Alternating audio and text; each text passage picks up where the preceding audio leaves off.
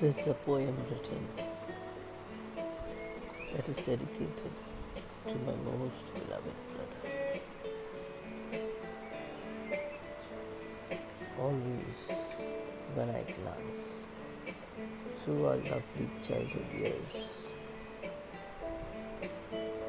your graceful smile, your determined walk, your endless love will always, will ever cherish through you.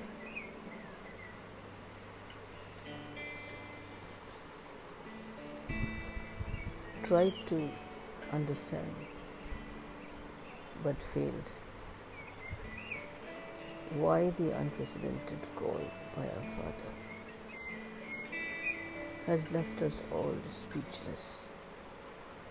Why such a pure, innocent soul of our family? Why the waves have crushed our hopes for you? Why did the spirit guides not hold you in their arms from the satanic spells, but instead laid a red carpet to welcome you in divine grace? Left your angels on earth to grace the fellow beings.